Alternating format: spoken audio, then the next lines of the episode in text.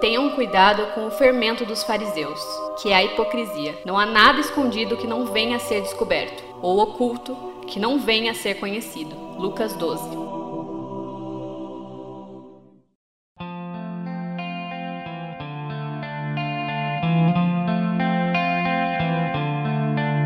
Nos últimos dias você deve ter visto os desdobramentos da investigação envolvendo o assassinato do pastor Anderson do Carmo, executado com mais de 30 tiros na garagem de sua casa na madrugada do dia 16 de junho de 2019. Hoje, nós tentaremos traçar uma linha do tempo para que você entenda como a investigação chegou até a esposa de Anderson, a deputada federal Flor Delis dos Santos de Souza, do PSD, como a mandante do crime. Eu sou a Kali Momesso. E eu sou o Lucas Monteiro.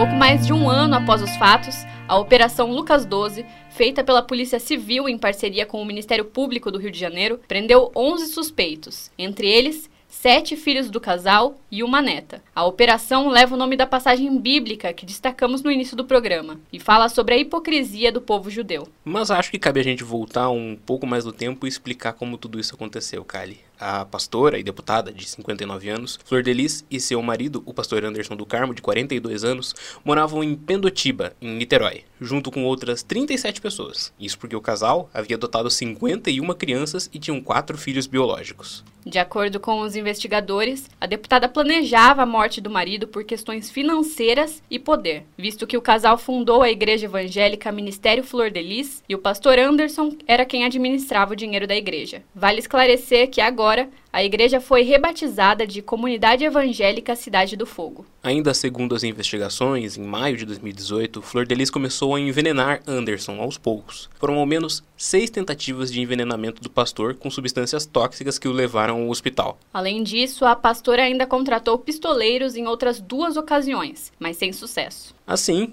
nós chegamos no dia do crime, madrugada do dia 16 de julho de 2019. O pastor Anderson foi surpreendido em sua garagem, sendo baleado mais de 30 vezes. Em depoimento, surgem as primeiras contradições da sua esposa, que, a princípio, afirmou estar dormindo na hora dos fatos. Mas, ainda no mesmo depoimento, ela alegou que chegou de um passeio junto com o marido. Nós entramos normal na nossa garagem. Ele abriu a garagem. Colocou o carro? Colocou o carro, e, é, eu abaixei para tirar o, o, os sapatos do pé, porque eu queria entrar, é, porque era de salto, né? Entrar descalça. A senhora saiu na frente. É, aí dei a volta na traseira do carro. Lembrei que a gente tinha feito compra e que talvez a porta de baixo estava aberta, era possível, né? Que meus filhos são muito desligados nessa coisa. Aí mexi na porta da, da mexi na porta, vi que estava aberta, falei: ah, a porta está aberta, vamos entrar por aqui. Aí ele abriu a, traseira, a porta da traseira do carro para pegar a mochila dele.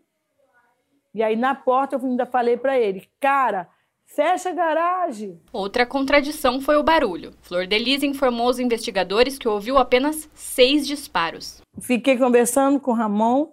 Na hora que eu conversei, que eu estava conversando com o Ramon, foi que deu os, os tiros. Na hora ali. O que, que lhe passou? Foram quatro tiros, foram é, pá, pá, pá, pá, não, foram é, pá, pá, pá, pá, pá, pá, pá. Não foi assim, deu os quatro e parou e depois deu mais dois. Teve um último tiro? Não, deram quatro tiros seguidos, né? Pá, pá, pá, pá, pá, pá, pá.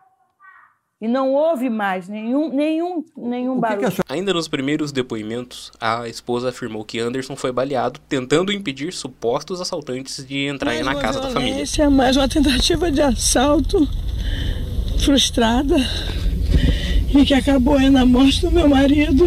Ele sacrificou a vida dele para proteger a família, não permitindo que eles entrassem dentro de casa. No meio de suas contradições, a deputada alegou que poderia estar sendo seguida por uma moto com dois indivíduos encapuzados. Porém, a história foi desmentida pelas imagens de câmeras da rua. Descartada a possibilidade de ter sido um latrocínio, ou seja, um roubo seguido de morte, as suspeitas passaram a pesar em cima da família. E durante o velório do padrasto, o filho biológico da pastora Flor Delis, o Flávio dos Santos, foi preso e acusado de ser o autor dos disparos. Horas depois, Lucas César dos Santos de Souza, filho adotivo do casal, também foi preso acusado de ter conseguido a arma utilizada no crime. Arma essa que mais tarde foi localizada na casa de Flor Delis. Daniel dos Santos de Souza, um dos filhos biológicos do casal, deu um depoimento que também contradisse a postura de Flor Delis, afirmando que a mãe, ao ouvir os disparos, gritou dizendo que haviam matado seu marido, Tratado mesmo sem ter visto os fatos. Como sendo o único filho biológico do casal.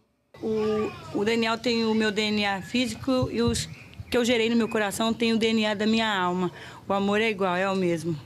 Hoje, um homem de 21 anos que disse à polícia que já no velório não se convenceu com o choro da mãe. Já na declaração do filho Misael, em uma conversa entre Daniel e Flor Delis, a mãe teria sugerido que o filho mudasse seu depoimento. Em novembro de 2019, o Ministério Público do Rio de Janeiro apontou que a pastora havia fraudado uma carta em que seu filho Lucas teria confessado ter matado o pai a troco de um emprego e um carro, a pedido do irmão Misael. Em resposta, Misael declarou que, abre aspas, estão tentando jogar sobre mim uma culpa de um assassinato que não é verdade, que não fui eu, é uma farsa e vai aparecer o verdadeiro mandante, fecha aspas. Agora, em agosto de 2020, a polícia prendeu nove envolvidos no assassinato de Anderson do Carmo. Além de Lucas e Flávio, que permaneceram presos desde o ano passado, outros cinco filhos foram presos. Marzi Teixeira da Silva, uma das filhas adotivas, ela foi a responsável por chamar Lucas para matar Anderson. E ela também participou dos envenenamentos do pastor. A Simone dos Santos Rodrigues, que é filha biológica, foi responsável pelos envenenamentos. A Simone buscou informações sobre o uso de veneno na internet. André Luiz de Oliveira, outro filho adotivo, ex-marido de Simone, foi flagrado em conversas com Flor Delis, combinando o envenenamento. O Carlos Ubiraci Francisco Silva, que é filho adotivo e é pastor, também é citado por participação no planejamento da morte. Adriano dos Santos, outro filho biológico, auxiliou no episódio da carta falsa. Rayane dos Santos Oliveira, que é neta, buscou por assassinos para tentativas anteriores, como Lucas. Marco Siqueira, ele é um ex-policial e ajudou no episódio da carta falsa e ele também já estava preso. Andréa Santos Maia, que é mulher do ex-policial Marcos, também auxiliou no episódio da carta falsa. De acordo com as conclusões da polícia, Flor Delis seria a verdadeira mandante e que financiou a compra da arma usada no crime. Porém, por conta do seu mandato parlamentar, Flor Delis não pode ser presa por Ela é enquanto. acusada de homicídio triplamente qualificado por motivo torpe, cruel, sem dar chance de defesa à vítima, tentativa de homicídio, associação criminosa,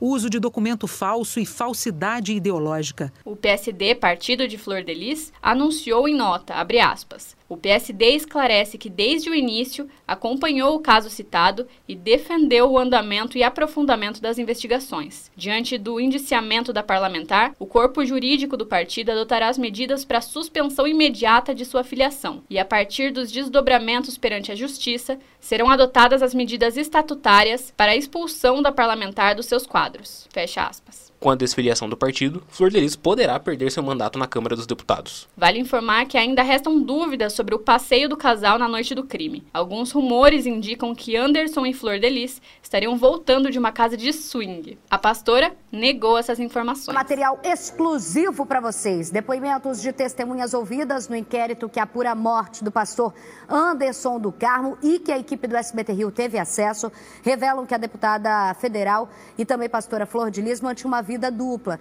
que incluía presença assídua numa casa de swing, espaço destinado para troca sexual entre casais e até rituais de iniciação religiosa com relações E a família sexuais. estava longe de ser aquela tradicional brasileira. Antes de se casar com a deputada, Anderson foi adotado por Flor Delis e passou a ter um relacionamento com a filha biológica dela, Simone. Genro e sogra começaram a namorar quando Anderson tinha 14 anos e Flor Delis tinha 30. Há cerca de 30 anos, Flor de Lis acolheu cinco adolescentes na própria casa. Eles eram Anderson, Carlos, André, Misael e Cristiana. A pastora já tinha três filhos biológicos de um primeiro casamento: Simone, Flávio e Adriano.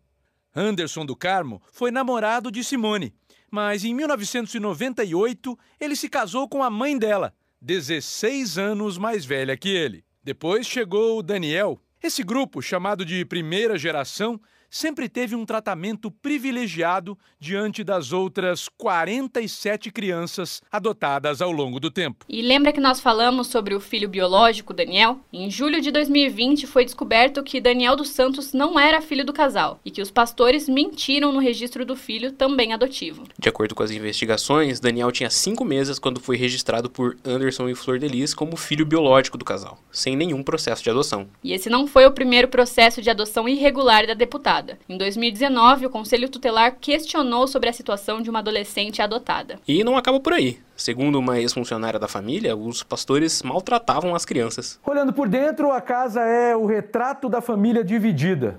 No primeiro andar, as áreas comuns, onde os filhos adotivos comiam arroz, macarrão, salsicha e no café da manhã pão sem manteiga. Eles dormiam em quartos coletivos no terceiro andar. Entre esses dois pavimentos, a área de acesso restrito. Além do quarto de Flor de Lis e Anderson, o segundo andar tinha uma geladeira e uma dispensa separadas, garantindo alimentação diferente e privilégios para uma parte dos filhos. Sobre as alegações, a mãe se pronunciou, aspas, sempre foram bem cuidados e os mesmos podem falar a esse respeito. Fecha aspas. Havia uma teia de mágoas e ressentimentos, revelada no depoimento dos filhos adotivos. Roberta, Flor de Lis não tinha com ela um tratamento de amor de mãe e filha. Daiane, entre os filhos adotivos, a sensação que tem é que foram e estão sendo usados por Flor de Lis e Anderson. Esse não é o primeiro caso de parlamentares assassinos. O ex-deputado Talvani Albuquerque foi acusado de mandar matar a deputada Ceci Cunha do PSDB. Talvani era suplente de Ceci e orquestrou o crime para ocupar a cadeira o no Congresso. O deputado federal Pedro Talvani vai continuar preso até que não seja mais possível recorrer da condenação de quase 104 anos de prisão. Ele teria planejado o assassinato da deputada federal Ceci Cunha. O assassinato foi em 1999. Ele foi preso em 2012 e até hoje o caso segue aberto. Em 1963, o pai do senador Fernando Collor, o senador Arnon de Mello, do PDC, entrou armado no plenário da casa com o intuito de matar o senador Silvestre Pericles, do PTB, depois de uma discussão entre os dois. O problema foi que Arnon errou o tiro e acabou matando outro colega, o senador José Cairala do PSD. Ele acabou inocentado pelo episódio. Vale a gente lembrar que, assim como a deputada Flor Delis, eles contam com imunidade parlamentar. Ou seja, senadores e deputados possuem garantia de proteção contra a prisão, exceto de casos de crime inafiançável em flagrante. Dessa forma, a parlamentar só pode ser presa ou afastada com autorização da Câmara dos Deputados.